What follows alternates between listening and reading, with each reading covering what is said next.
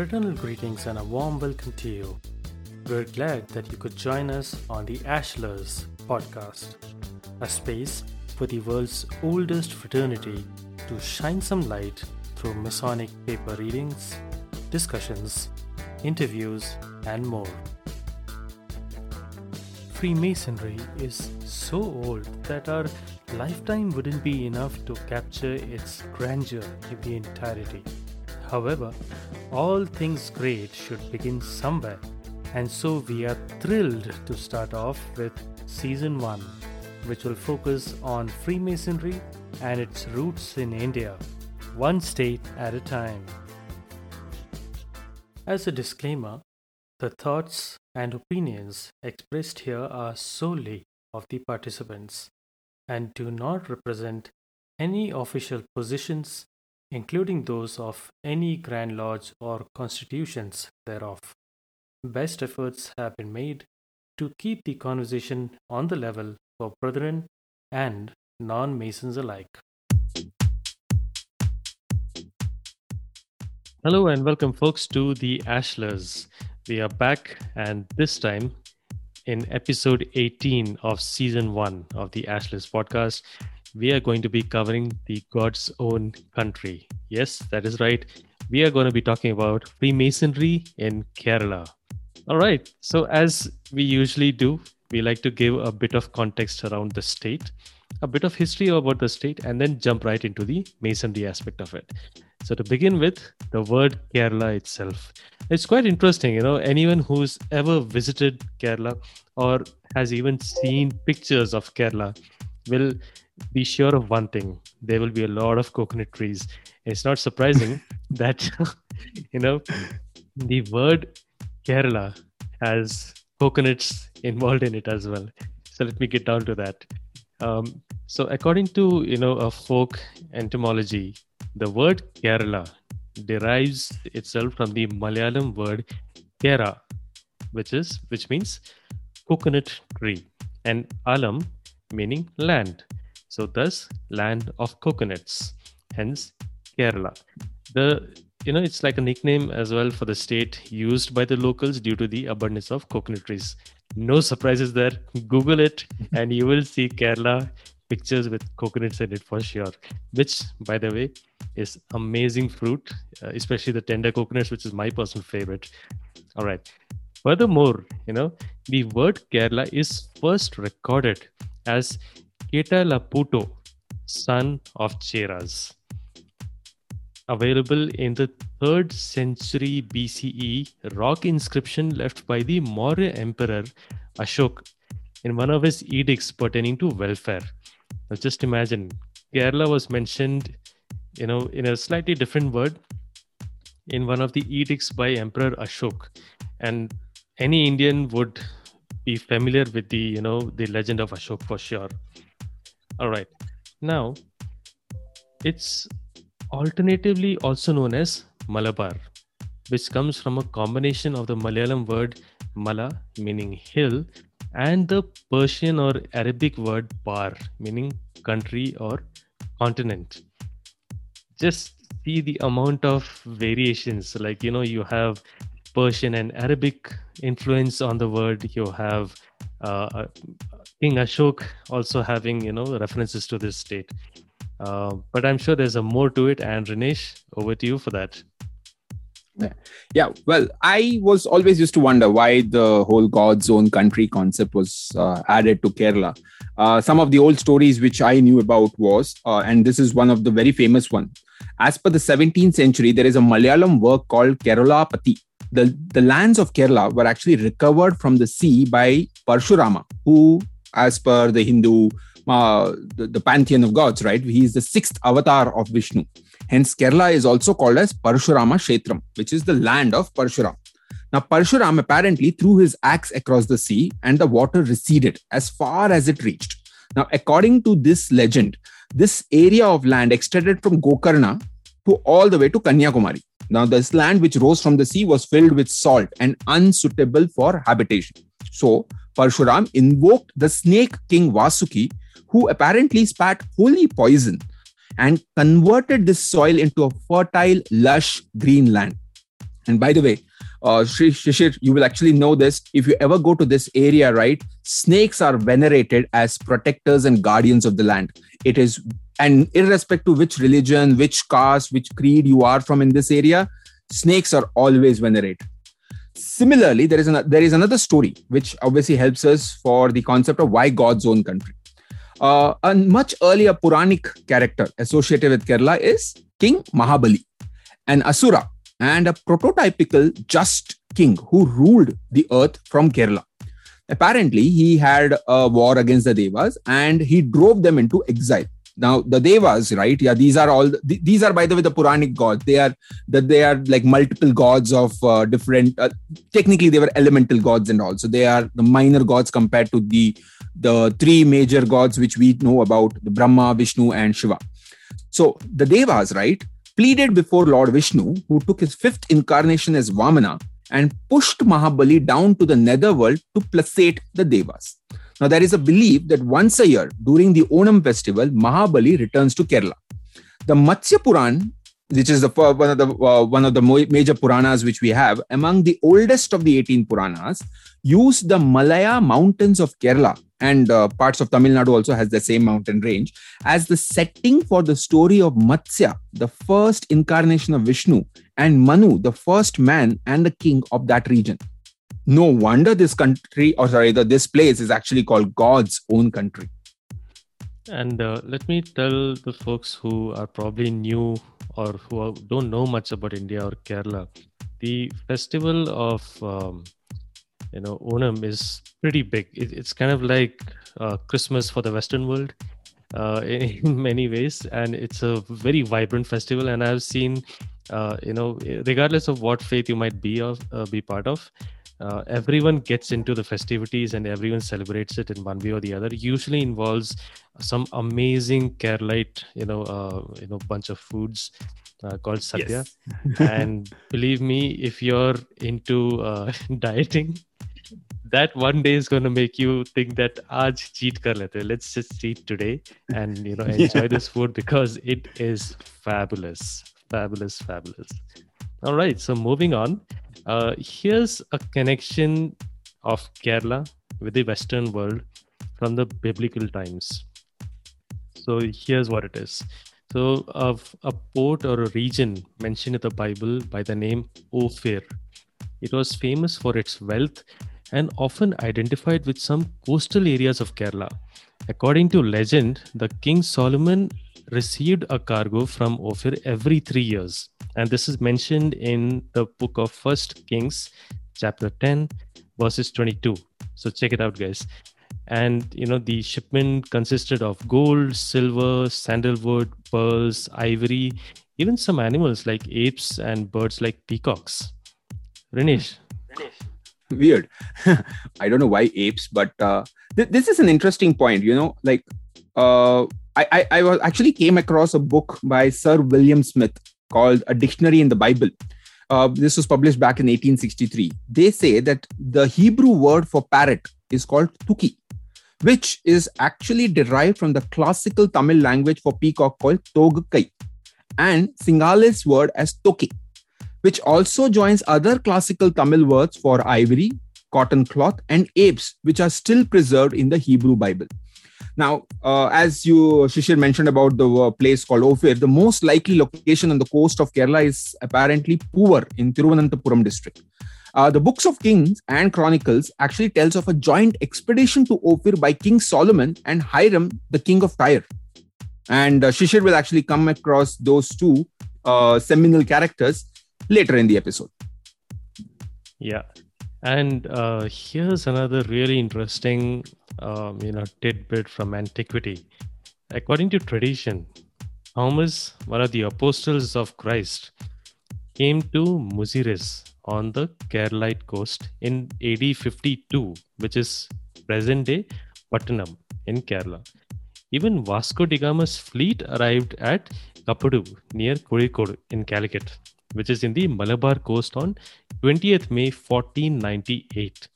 This voyage to India was the first link uh, between Europe and Asia by an oceanic route connecting the Atlantic and the Indian Oceans, and therefore a connection, a bridge between the West and the Orient. What's more, Rinesh? Actually, not only just that, apparently, uh, according to the Syrian Christian tradition, Saint Thomas was allegedly martyred at Saint Thomas Mount near Chennai on uh, 72 AD, and his body was interred in Mylapore.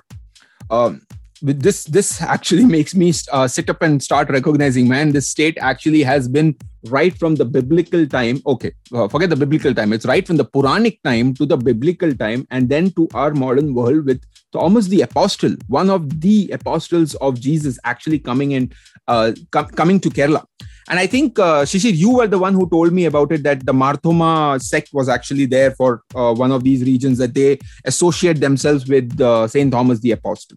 Yes, and, yes. So uh, one of the, you know, uh, like you have Roman Catholics, you have, you know, different divisions uh, or sects uh, within Christianity. Same way, Marthoma is one which is quite pro- prominent in Kerala and hmm. uh, their leader also resides in Kerala. And I believe there are also families um, in Kerala that can trace their lineage back to the first Christians in Kerala who were baptized wow. by Saint Thomas, I believe, uh, if I remember correctly. So just imagine the rich history of this state. I mean, it is it is just amazing, man. I know, I know. And uh, coming to Vasco da Gama, as you mentioned, right? As you said, this voyage, what Vasco da Gama actually found between Europe and Asia, this was mainly for the spice. The maritime spice trade monopoly in the Indian Ocean and the Arabian Sea was mostly with the Arabs during the high and the late Middle Ages. Now, however, the dominance of Middle East traders was actually challenged in the European age of discovery, which is when Vasco da Gama's uh, quest of finding a sea route instead of uh, going through obviously the cape of uh, the good hope and he, he really wanted to find a proper trade route instead of this whole land route which he was actually which obviously the europe had to rely on arabs for that. So the portuguese began to dominate eastern shipping and the spice trade in particular according to one of the stories in uh, Kerala, which uh, where they speak about uh, Vasco da Gama, is local authorities had asked Vasco da Gama's fleet, "Why did you come here? What brought you hither?" They replied, and they had said that they came in search of Christians and spices. I'm pretty sure that they were obviously definitely in search of the Christians, which Thomas the Apostle must have uh, baptized or uh, got them in Kerala. Uh, unfortunately, Vasco da Gama also uh, died in Kochi in 1524 when he was on his third visit to India. His body was actually originally buried in the St. Francis CSI church before it moved or before it was taken back to Lisbon, if I'm not wrong. That's again some, you know, really amazing facts, um, you know, from antiquity. There is, um, so any of you planning a visit to uh, Kerala, definitely visit a place called Fort Kochi. There is one very ancient church over there, and it's got, I believe it's, I mean, I'm not remembering very correctly right now, but uh, if my memory serves well, it's one of the first churches uh, influenced or set up by uh, Vasco da Gama uh, in hmm. Kerala. And it's even got some graves inside the church itself with quite a lot of inscriptions. So I had the chance of going there many years ago. And uh, quite fascinating to see a church so old still standing. I hardly have believed that the current buildings will stand another maybe 20, 30 years, but some of these buildings have, you know, lasted centuries. So yeah, that's another amazing thing. All right. So that's a lot of history. And let's now talk about how all of that gets tied in with Freemasonry. Now, we did mention that Ophir which was probably in one of you know one of the ports in Kerala, was supplying shipment over to um, King Solomon. Now Solomon also is said to have a joint expedition with Hiram, king of Tyre. Now these two are one of those very important characters in Masonry and its traditions in the Blue Lodge, and it's amazing to see that India had connections to these you know historic people in in you know in so many centuries millennia back right? Uh, which mm. by itself is mind boggling and i keep getting this thought in my mind that india was called the you know golden bird for no reason. I mean there has to be some solid reason behind it. If people knew it centuries millenniums ago it had to have been a major power back then. And you know, and then seeing the Portuguese and then the Brits coming over, you know, uh, the English coming over to India and setting up masonry here, uh, which we have already discussed in some of our early episodes. It's again, you know, testament to the fact that how influential our country has been all this while. So, with that as a segue, uh, Rinesh, I believe you have more information on masonry in Kerala. So, over to you. Definitely. Uh, before that, uh, as Shishir mentioned about King Solomon and Freemasonry and all those points, uh, Freemasonry normally uh, takes one small biblical element, which is obviously available in the uh, Holy Bible, which is King Solomon's temple, the apparently the first temple ever built for God. Now we are using that story, we are using that concept to explain a lot about the moral virtues on uh, about what we should be following. Uh, we specifically speak about building that same temple, but not that structure which we know about, not those structures which we can see, which can be destroyed, but that structure which is supposed to be built in our heart where God can reside. So we try to bring that kind of an element. And with that, with that as a backdrop, let me just talk about some of the lodges which actually were present in uh, Kerala. The first lodge, uh, which was founded in the year 1806 in Kerala, was by the name Travancore Union. It was at a place called Quilon. And I think uh, most of us would be knowing what which, what Quilon is. This is in today's date we call them as uh, we call that place as Kollam. Uh, along with that, in 1813, Lodge of Fortitude and Perseverance, which I will just give you a backdrop about that lodge as well a little later. And in 1822, Hibernia and Union. These are the three lodges which actually started in that era. Later, three more lodges appeared one after the other at Kannanur, which is Corinthian Lodge in 1823, Lodge Oriental Star in 1835, and Lodge Western Star in 1865. Look at the choice of the names, listeners. Just, just think of these stuff and try to equate with the story of the land, this history of this place. Meanwhile, Lodge Kerala was constituted at Calicut in 1886 and it re, uh, celebrated its centenary in 1986. It was in 1897 that a lodge named as Lodge Minchin in Trivandrum came into being. 24 years later, Lodge Cochin was formed in 1921. And I think it was in 1941 that Lodge Quilon was uh, established. Quilon, obviously, the name plays uh, column, which was nearly 135 years after the first lodge in Quilon was constituted, which unfortunately stopped working. Uh, besides these lodges under the English Constitution, there is another lodge, uh, and uh, there is a Scottish lodge as well, a Scottish uh, lodge, Heather number 928, in the beautiful hill station at Munnar, and they meet, still meet at the same place. Uh, a small drop, backdrop about Lodge Fortitude and Perseverance. It was a lodge for the 18th Regiment of Foot, so it was a regimental lodge. That means it kept moving between wherever the regiment used to go. So it uh, started in Srirangapatna in the Mandya district in Karnataka. And from there, it then moved to Kollam, Kulon. Uh, very, in fact, Shishir, this is something which made me just sit and like think about it. What exactly would have uh, the what would be the mind process, or rather, what would be the thinking in the mind of the brethren at that time? Now, as we have always pointed out, right, 1961 is the year when Grand Lodge of India was formed. Now, prior to that, we had lodges from England, Scotland, and Ireland. So they used to obviously have their affiliation to the Grand Lodge, uh, United Grand Lodge of England, Grand Lodge of Scotland, and Grand Lodge of Ireland.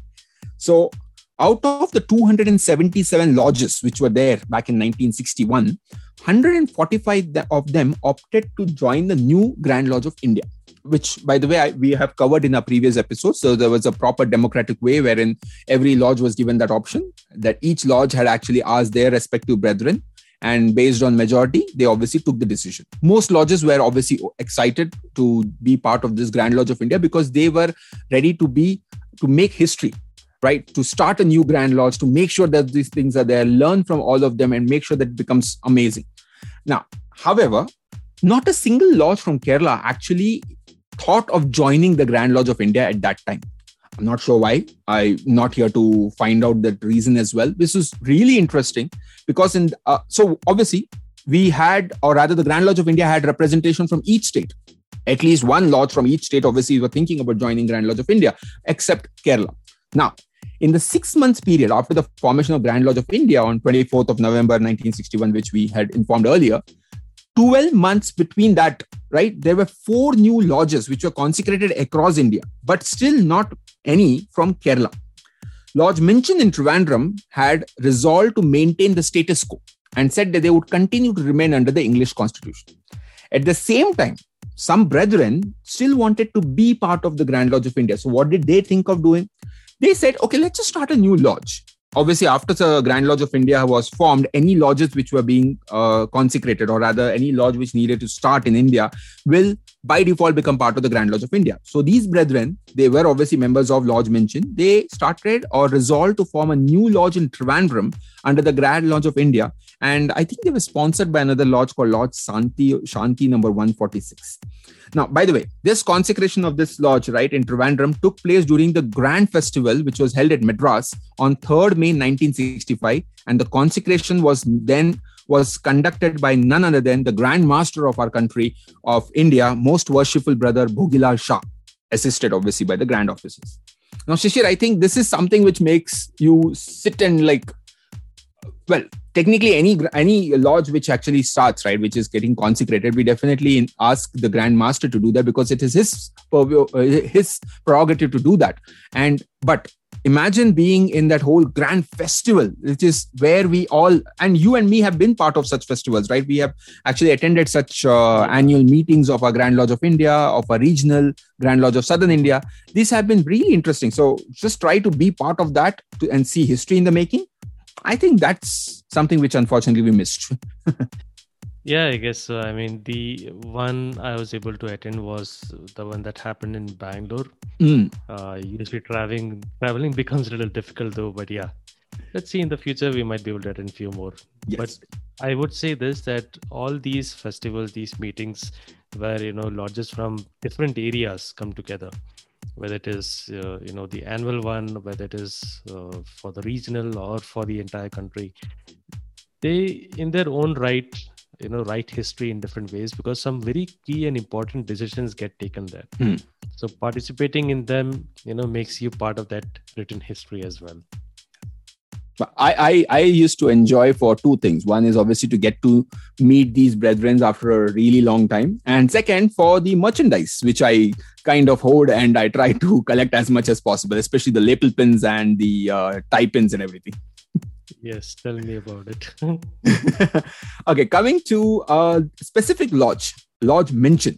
I was able to find some history about this lodge, and it's a really interesting one. Uh, look, looking at the way the lodge actually formed and how it came to being and everything. Now, apparently, during the summer of 1897, seven brethren, okay, out of seven, I think four of them were British and three of them were Indian. Uh, seven, these seven brethren conceived the idea of forming a Masonic lodge in Trivandrum.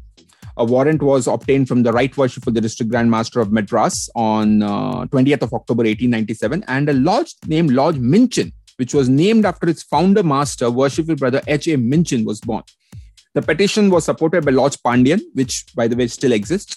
Uh, it is number 49 in GLI, and I think it used to be called uh, 2356. Yeah, 2356 back uh, when he was part of, when it was part of uh, UGLE. Now, these meetings were initially held in a rented building near Napier Park, where a museum is actually now located in Trivandrum. Uh, now, this is where it becomes a little interesting. Now, the idea was good. They started a lodge, but this lodge actually had a lot of problems. It had no premises, it had no funds. Uh, very uh, membership was there, but it was not enough for them to actually sustain for lodge. The lodge trundled along with the efforts put in by a handful of brethren and the patronage the lodge received from the ruling house of Travancore. In the year 1903, His Highness the Maharaja of Travancore actually, uh, with because of the request of the brethren, gifted a site of 1.5 acres and an amount of 1,000 rupee, which was obviously too uh, big at that time, for the construction of their own premises. Construction got completed. Still, the lodge was in heavy debt. Now, not sure how were they managing. Was it honestly, I have no idea what exactly would have gone wrong. But by 1907 itself, they were deciding to sell that land and building to the government so that they can get the, some amount of money and manage something. The building was constructed and sold back to the government, apparently. And I think they now house the prestigious officer uh, office of director of public instruction. DPI Junction, Jagati, I think that's that's the name of the place or something. Anyway, uh, financial assistance, no point, nothing. The lodge actually came to a point of inaction, no work whatsoever. By 1914, it said it was not possible even to hold a perfect lodge. Uh, by the way, listeners, perfect lodge means for us at least seven brethren needs to be there inside to at least open the lodge, or rather, we uh, in a in the modern term you can say a quorum. Uh, unfortunately, there were only three active members. So where will you get seven people to start a lodge? Uh, sorry, to open the lodge. So after 1917, the lodge virtually ceased to exist uh, ceased to exist. At the District Grand Lodge meeting in 1919, the Right Worshipful District Grand Master expressed his anxiety about the future of this lodge and disclosed that the lodge has expressed its intention to surrender its charter. Now, this is where things changed. On 6th December 1919, at a meeting held in the old building near Napier Park, some of the members, the few surviving members, held their first meeting after a long recess. This was synchronous with the dawn of a new era of activity and vigor for the lodge. There was one brother who stood amongst the ruins to fight it out and to see the light. It has to be recorded here that he was none other than worshipful brother A. Venkitarama Ayyar. He was ably assisted by brother P. Krishnan Tampi, K. Parameshwaran Pillai, and Dr. R. P. Ayyar. Now, these brethren, we can say, uh, as in the lodge is actually very proud about them, that they were like their efforts actually changed everything. They have been justified as the successors or rather the the people who actually took care of all these matters ensured that everything came back. And as of 2011 because this is when i was able to get the data from that lodge they have a membership of 109 think about it three brethren three active members that literally the lodge couldn't have existed to 109 and back in 2011, this lodge was the largest in the district of Madras, which was under the District Grand Lodge of Madras, which is technically the part of the United Grand Lodge of England. Now, this is, Shishir, this is something which is interesting, right? The keenness and enthusiasm of a member that has actually perfected that rough ashlar to such a standard that we should actually take notes out of it ideally, I think one could never come across an occasion when the lodge has actually been closed styled even a minute after the announced time. No ceremony stated has to be postponed, nor one would observe any piques and quarrels on the festive board. Now, this is the future, or this is something which we all should look into. Completely agree. And, you know, the point that I wanted to raise here is the fact that, you know, if this were a a usual club. Hmm. Okay, if this was just another club, people would have just moved on. True. They would they would have joined something else. But what made it so important for a few brethren that Rinesh just called out, for them to actually stand, put their foot down, and say, "No, nothing doing. This lodge is gonna stay." They could have joined some other lodge as well, right?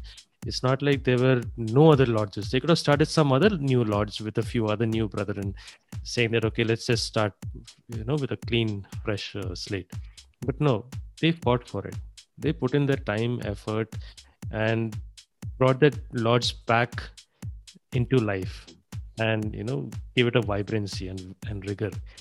The reason is pretty simple guys. Masonry is not just a club of a bunch of people who have some weird ceremonies and then you know eat and drink and call it a night. Hmm. It's much more than that. It is much more than the collection of the brethren themselves. It is something larger than you larger than life. And when you see the light when you realize the message of masonry you realize that a lodge is a unit of that belief. And you know it's it's like that connecting thread of different people coming together to make something good happen. And i think that i mean i'm just contemplating here. Maybe that was a feeling that you know inspired these brethren to uh, take such a big step and succeed in that which is not a small thing. Anyone who deals with people day in and day out knows how difficult it is to gain consensus let alone making things happen even convincing people to come together and you know do something is not easy. So hats off to you know these brethren to really shine the light of masonry and also put words into action. Amazing amazing amazing i would say. Yeah. Going with that uh, let me just tell out the name of the places where the lodges which are part of the grand lodge of india are. We have a lodge in palghat trivandrum Kochi, uh, Trichur, uh, Thrissur, they call, Kottayam, Kasargod, Kollam, which is obviously the old name was Kulon, Alleppey, Wayanad, Palai, Kannur, Pathanamitha, which was which is I think is near Travancore, and Malapura, which is the Malabar Masonic Research Guild. I think I'm really interested in knowing more about that research guild. Uh, Shishir, would you like to share some details about Grand Lodge of Scotland's uh, lodges? Yes. So in Palakkad, we have Hope and Sincerity, number 634. This was back in 1879. It was originally in Ahmedabad, which shifted over to Kerala. In Munnar, we have a lodge called Heather, number 928, consecrated in 1902. Then the cornerstone of Christ Church at Munnar was laid on 11th March 1910 with Masonic honors by the Right Worshipful Brother G. L. Kerr and Brethren of Lodge Heather number 928. Tombstone of Brother A. F. Martin, the first Right Worshipful Master of Lodge Heather number 928, and Brother Baron von Rosenberg, founder member of Lodge Heather number 928, were are found in the graveyard of Christ Church at Munnar. Wow, talk about some history over there. And then in Trivandrum, we have Imperial Brotherhood, number 1041, also consecrated in 1902. Originally from Mumbai, got shifted over to Kerala. And uh, and uh, lodges from United Grand Lodge of England, which is part of the District Grand Lodge of Madras. They are Calicut in uh, Kerala Lodge number 2188, Trivandrum Lodge Minchin, which I was uh, giving a brief history of, Cochin, Lodge Cochin itself, Kollam, Lodge Quilon, number 5839. And of course, how can we, you know, not mention some famous Freemasons? So, Rinesh, oh yes, over to you. So, so the head of Travancore royal family, Uthradom Thirunal Marthanda Varma, is a member of Ananta Padmanabha Lodge in Tiruvananthapuram. And as a matter of fact, stay tuned for future episodes. You will find why the head of Travancore royal family has an affiliation in Karnataka. We'll come to that in one of our future episodes. Yes, more to come.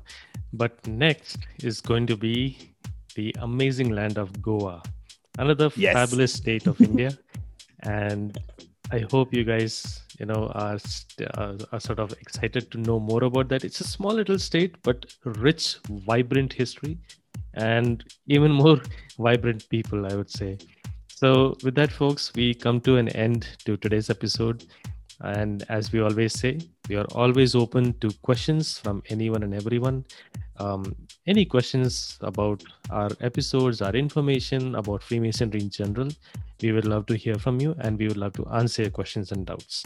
Not only that, feedback is an important part of you know improving so if you feel that there is something we can get better at something we can do differently something we should stop doing start doing um, okay so i'm sounding like a project manager now but you know where i'm coming from so do let us know any feedback we would love to implement that any corrections at all if you feel that there is some information we missed or uh, did not you know mention it correctly let us know we'll you know give a correction in our upcoming episode so with that Oh, by the way, folks- Shishir, that Yeah. Shishir, that reminds me. Uh, we actually had a correction last time.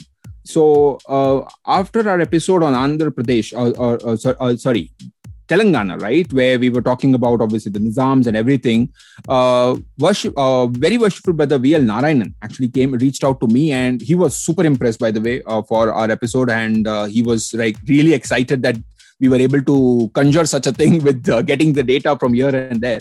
Uh, he, however, told us that the Nizam actually was not a Mason, even though he was a supporter of it. He actually gave the plays and everything, but he was he was not a Mason. So that is something which obviously, uh, listeners, is a correction from our side. And uh, Oh, with that, I fascinating yeah, and I think one more thing which I want, which I before I forget, thank you to brother Joseph George for giving me these information, for directing me to the right sites, directing me to the right names, giving me these anecdotes, which were which actually make that made this episode. So thank you, thank you, thank you very much for that. Thank you, brother Joseph. And I, I, I'm, you know, we both are happy that you liked it, and uh, please do share among other brethren as well. And do let us know if there is any more things that you feel uh, we can do better. All right. So with that, we come to an end. Thank you so much for listening, and as always, stay safe and uh, take care of yourself. Bye. Goodbye.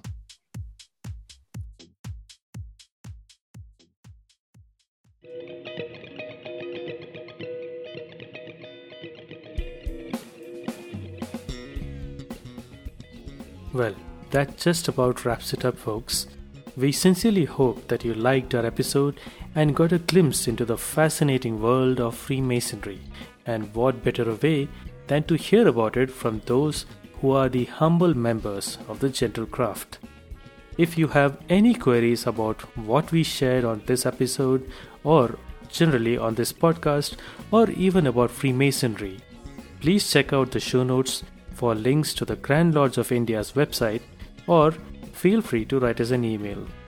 Please do look forward to the next episode.